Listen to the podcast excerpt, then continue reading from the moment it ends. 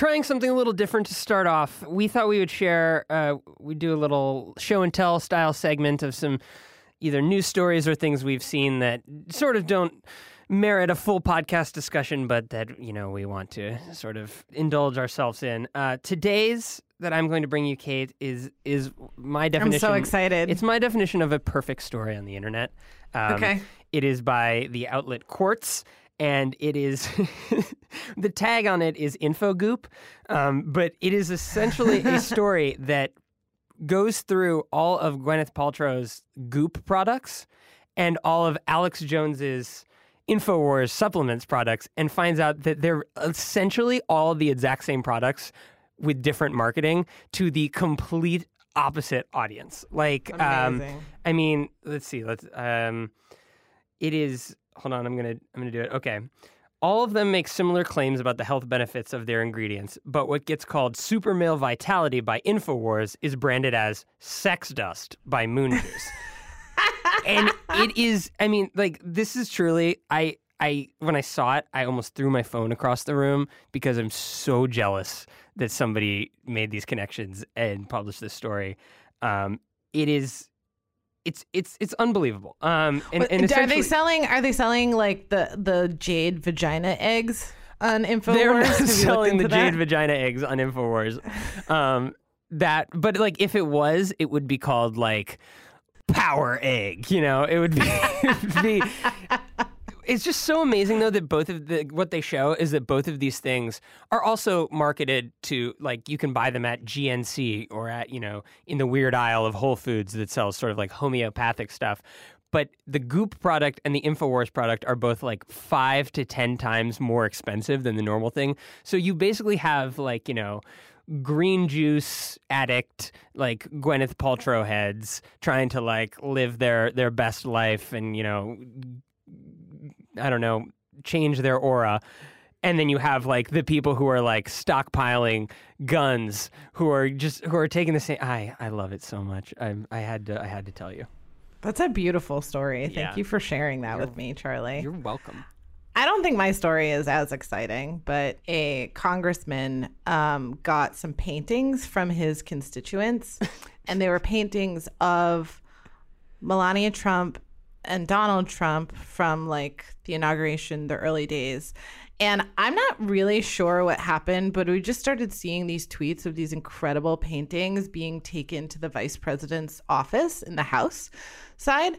And um, but then the vice president's office was like, we didn't order these paintings. And so I what I what I suspect happened is that Congressman Mike Kelly, whose constituent is painting lots of paintings of Donald Trump, is just like getting like shit tons of paintings and I was like, I don't fucking know what to do with these.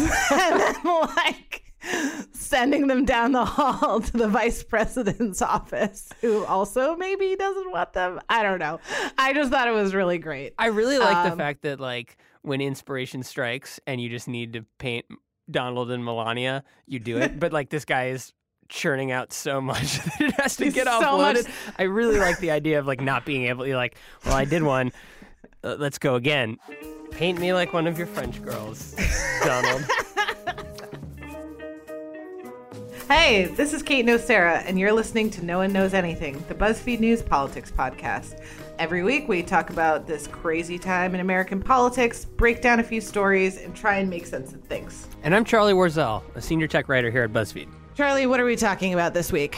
Other than Alex Jones and Gwyneth Paltrow, we are talking about the politics of the healthcare disaster for Republicans and how that's going to play out sort of across the country and with a lot of uh, the governors.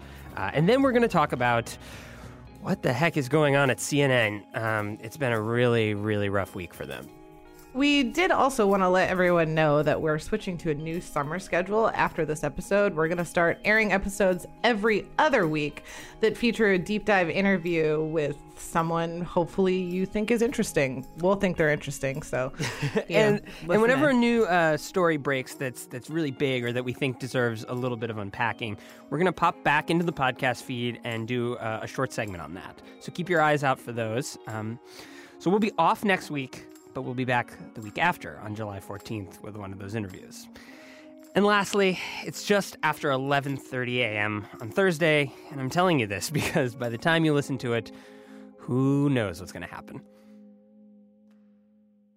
All right, so we have talked a lot about healthcare this year. We thought there might be a vote on the Senate bill this week, but Republicans just didn't have the vote for it right now, which maybe sounds familiar because that's kind of what happened with the House bill.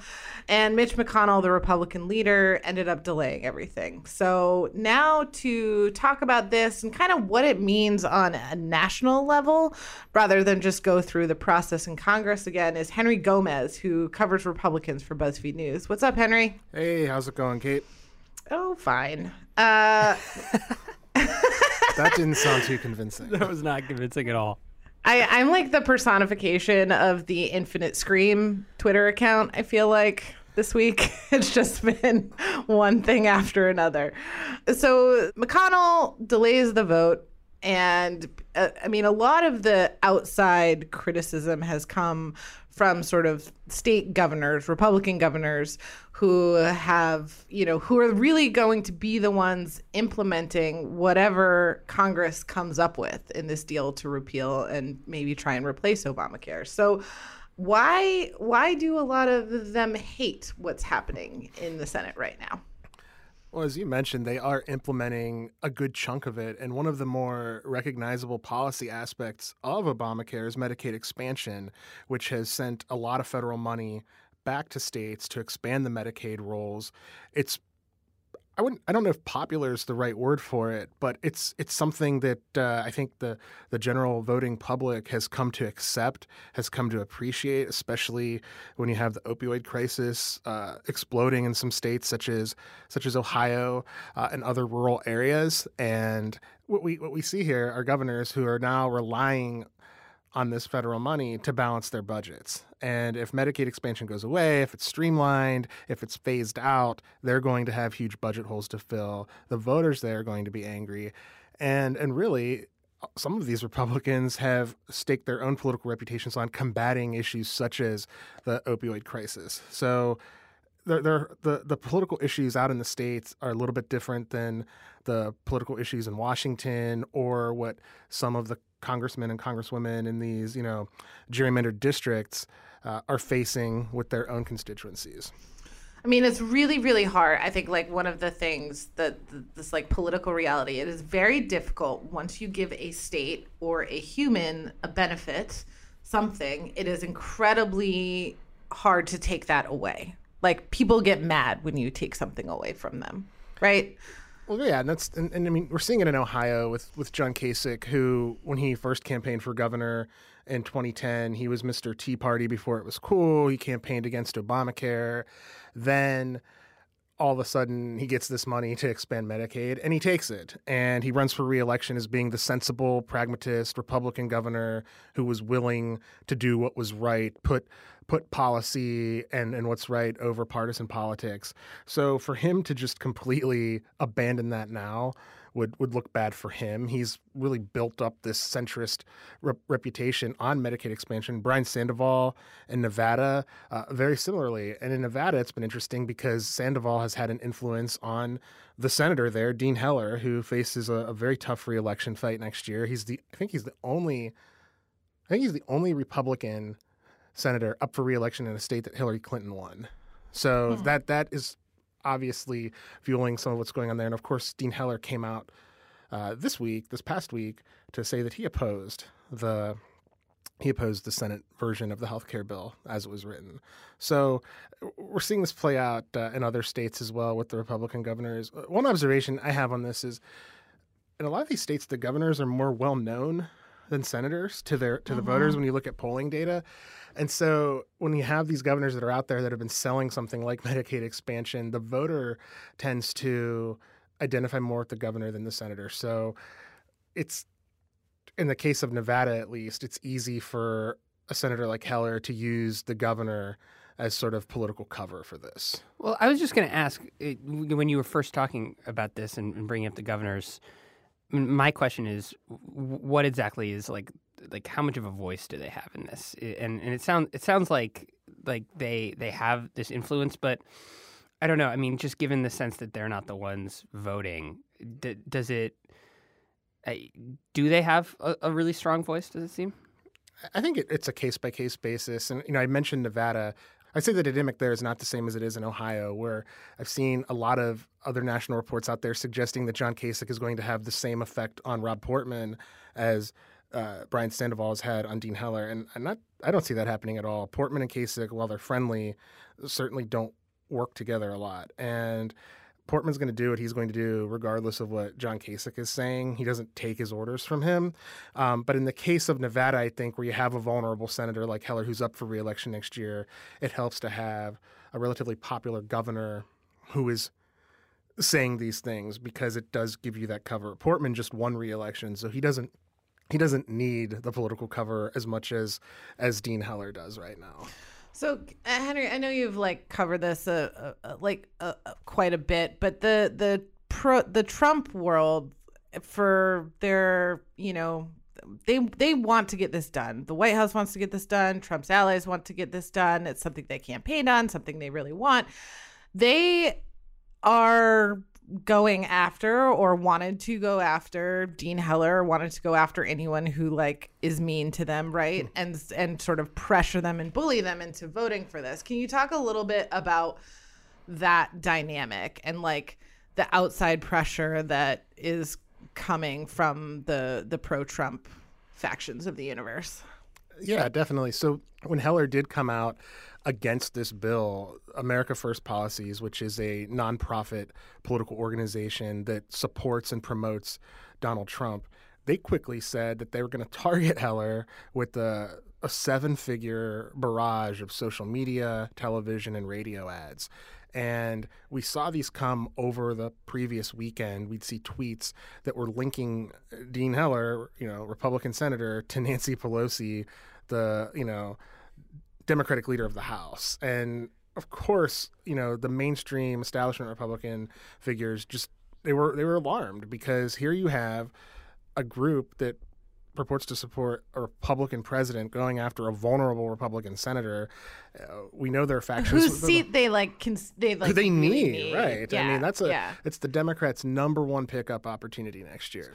And so, while it made sense maybe for some people with the group to want to make an example of Dean Heller, you know, there wasn't enough pushback from maybe the grown-ups in the room to say, "Hey, this is a really bad idea." You know, they talked uh, they did not for example, they did not give Mitch McConnell, the Senate majority leader, a heads up that they were going to do this. And McConnell's people were furious about this. And then they tried to talk America First out of doing it, which we had this period on on Monday or Tuesday uh, where first the ads were going to run on TV, then they weren't going to run on TV, then they were running on TV again, and then finally the bill gets pulled, and America First, uh, or the bill gets delayed rather, and America First announces that they're no longer going to go on air against Heller. So really weird, bizarre movements there. It, it reminds me a lot of the stuff that I see in my world with sort of the, the, the pro Trump media and, and, and the way that they work, where the strategy just appears to be like you get behind the president and his message.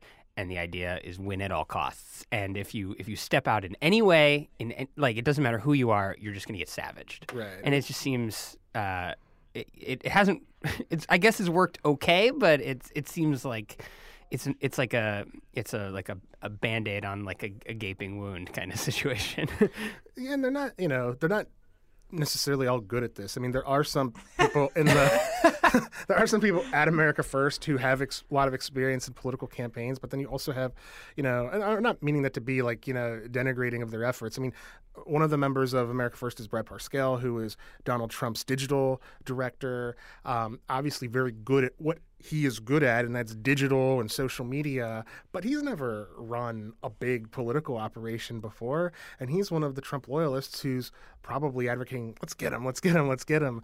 And then you've got another person there like Katie Walsh, who used to be the RNC's chief of staff, who you know, and I'm just, Briefly worked in the White House. briefly worked in the White. House. Who I'm I'm just speculating here, but then you have those people who have more traditional political experience who who understand that you just can't steamroll you know Mitch McConnell's political agenda. So it's you know, There's think- also like I mean they also know that the people with more experience in DC sort of like know that McConnell is a master of the Senate dark arts. Right. And while this is like a very difficult piece of legislation to get through, he he takes on so much of the burden for his members. Like he's willing to be the villain so they can do what they need to do to get reelected. He's playing the long game here. And I don't think that there's a real like oh we can see the we can we can see the long game on on the on the Trump side. And it, and it all goes back to the whole issue. I mean, this was the one policy issue that really animated the Republican Party over the last eight years, that really rallied the base. You know, if there was one thing Republicans could agree on, is that Obamacare had to go. And now that they have control of the White House and the Senate and the House and they can't get it done, it really is, you know, an example of like the policy and the act of governing, especially in these states that rely on Medicaid expansion colliding with you know the politics of it and and it is a lot messier than anybody I think ever thought it was going to be. Reality, man. Good thoughts. Good thoughts. Henry, thank you for joining us from Real America. Henry lives in Ohio. He's visiting New York this week. Uh, we appreciate you stopping by. I'll tell Real America that y'all said hi. Thank you. Thanks.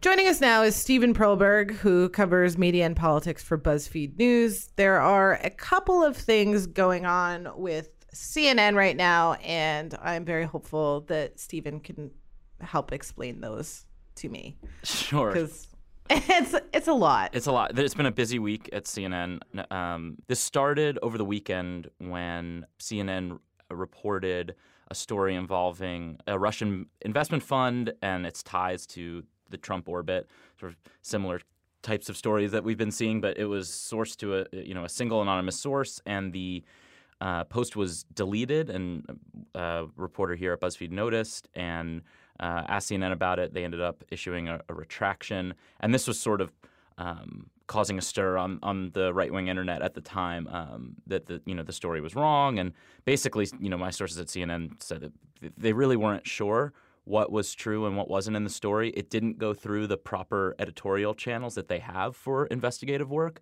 and they retracted the story, and they ended up. Um, uh, the the th- three people involved in the story, the reporter, the editor, and the the editor of the entire CNN investigative section uh, resigned um, on Monday. And uh, it was like a really seen as sort of a really strong um, statement internally in CNN um, that they Zucker, the the Jeff Zucker, the head of CNN, has sort of said, you know, we need to play error-free ball. We can't give any ammo to our critics, and um, it was a, a really massive error, and um, the consequences were were pretty steep. So they've been dealing with that, and then at the same time, they've been dealing with uh, a conservative filmmaker, James O'Keefe, who has been releasing uh, videos. Uh, he released one video of a CNN producer in Atlanta who um, was raising doubts about the CNN's coverage of, of Russia um, in a sort of surreptitiously filmed video um, that was cascading across the, the right wing internet. So there, there's just a lot happening, um, but it's it's you know it's really interesting. Yeah, I mean it's it's wild. It's like it's it's a crazy week. Um, I was I spent Sunday with a lot of uh, like pro-Trump media types at a, a couple of rallies that were going on in D.C. And this was just sort of like it was before the CNN staffers resigned, but um, but sort of after the the story had been had been pulled and and and you wrote about it and a lot of other people did. Um, and, and essentially what they were saying to me is like we fight this war every day against the fake news. Like we, you know, carry Trump's water for that. Um, and that's just kind of like it's basically like a talking point. It's maybe not as much of a reality as we actually say it is. And this was like the perfect bit of ammunition. Like they, we can literally claim that they peddle fake news. So like th- they were so excited about this. This was like the biggest possible win for them. Right. And like the the sort of the the far right fringe of Twitter is just an incessant stream right now, and and it, it's it's going to be very hard for them to sort of get some high ground. I think. Uh, CNN retracted the story, apologized, and and you know then f- basically fired three people who uh, one of whom Pulitzer Prize winner came over recently from the New York Times. I mean, did did did that punishment like the resignations did that fit the crime of what happened? And do you think that would have happened in another in another environment in another media environment?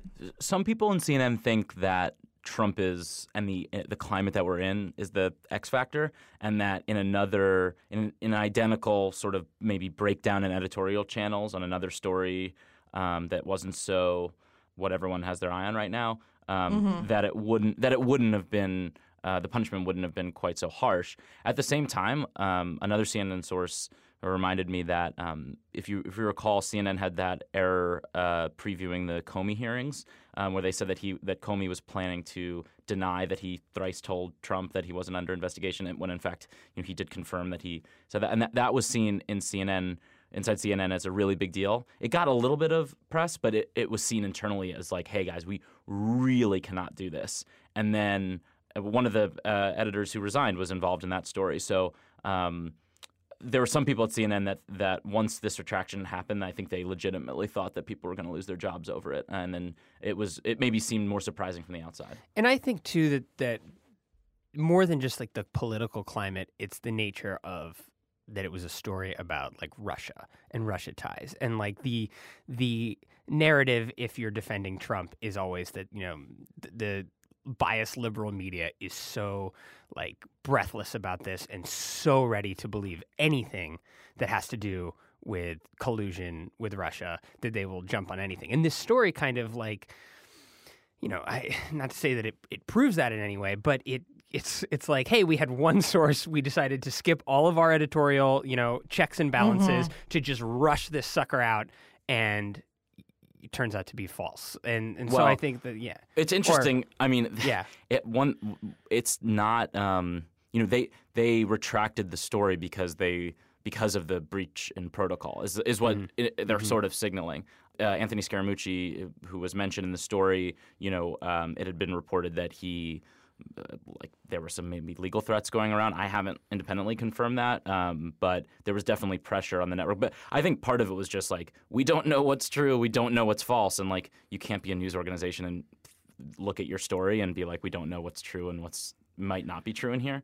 Um, so you kind of Yeah. have to yank it. Yeah, yeah.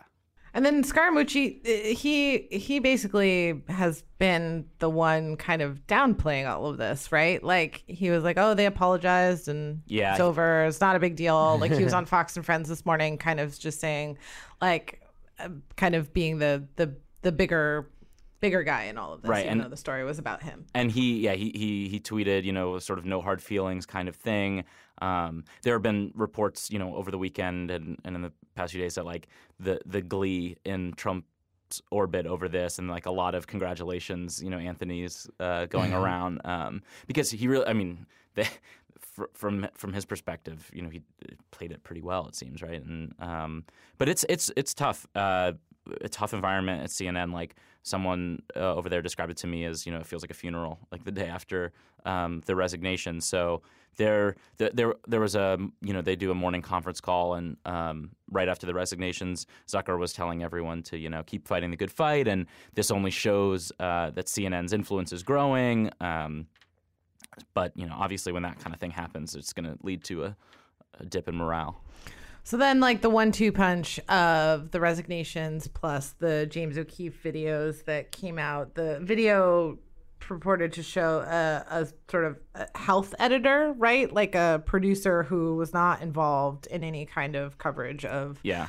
Trump or Russia, saying that the that the Russia story was a nothing burger, and to the pro-Trump world, this appeared to be CNN confirming that it was all overblown, Right. even though the guy was Yeah, it's a, had nothing to do with any of the stories. Yeah, and and like CNN sources were like, this guy. It's not like he was necessarily intimately aware of their Russia coverage planning. At the same time, like it's a bad look. You know, it's just I mean, Right. it- it- it's it's not a good look. And um, but you know, CNN said CNN went on the record and was like, you know, diver- we want a diversity of opinion in our newsroom. Like people can sort of disagree about this stuff. And the other O'Keefe clip that posted yesterday was a one of um, CNN commentator Van Jones calling Russia a nothing burger, which CNN was like quick to remind that he had he had made similar comments on the air about how you know sort of uh, cover up worse than the crime type type uh, commentary. So the edits look worse than than the actual content of it, but um,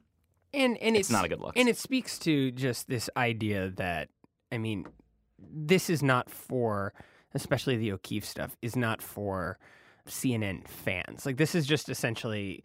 Like they, they are speaking to this base that doesn't trust it, that doesn't watch it, that thinks it's ridiculous, and it's just sort of like you know, it's it's just that that fodder, that um, you know, confirmation bias kind of stuff. But but I I mean I think I think it's genuinely like it just adds to the kind of chaos. And like yesterday, I, I saw a, like a Breitbart story that was like the headline was like fake news, fake followers, and it was like CNN has 17 million fake Twitter followers, which is the critique that's always leveled against Trump, which is you know a bullshit, stupid thing. But it's just like they, I guess, sort of on the right, the right wing media sense blood in the water and are just like heaping it well, on them right now. there was another Breitbart story as well uh, when this was happening that uh, they interviewed Donald Trump Jr., who said that Jeff Zucker should have a press conference to address the scandal. And of course, the context for this is that CNN and Jim Acosta, their White House correspondent, are being very vocal about all of the White House briefings that are happening uh, behind closed doors. And so th- these sort of like thinly veiled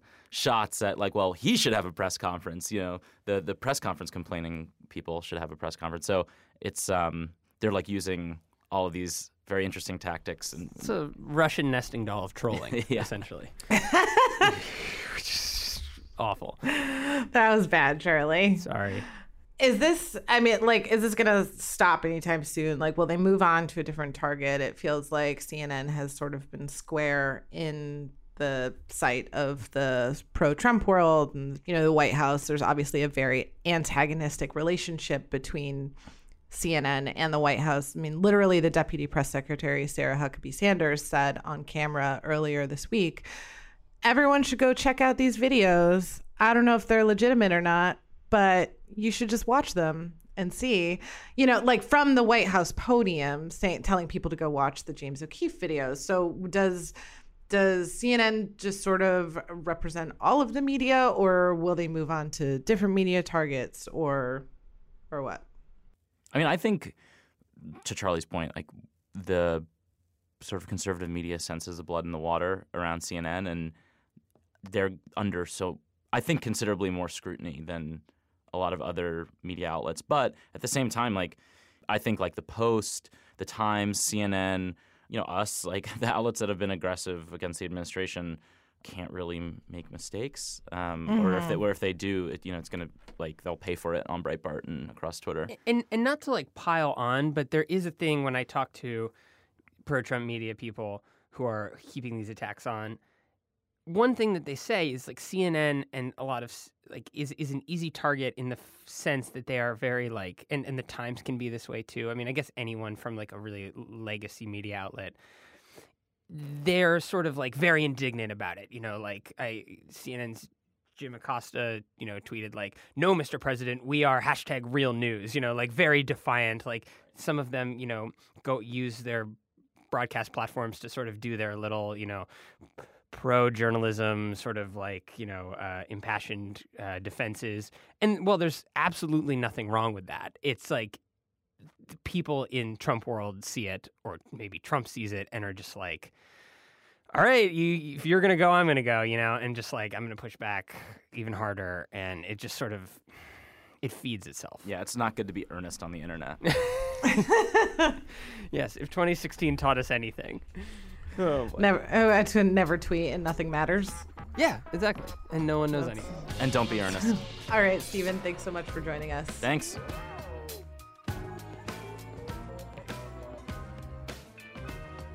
Thanks so much for listening in today. And reminder again that we're switching to the new summer schedule after this episode. Every other week, starting July 14th. So we'll be off next week, back July 14th with an interview with someone hopefully you think is very interesting, someone we will think is very interesting. And uh, we'll be talking about everything that's happening. But if something crazy does happen, we will come back in with something. So don't worry. If, if the world starts to burn, we will we will podcast. There will be potting. there will be potting.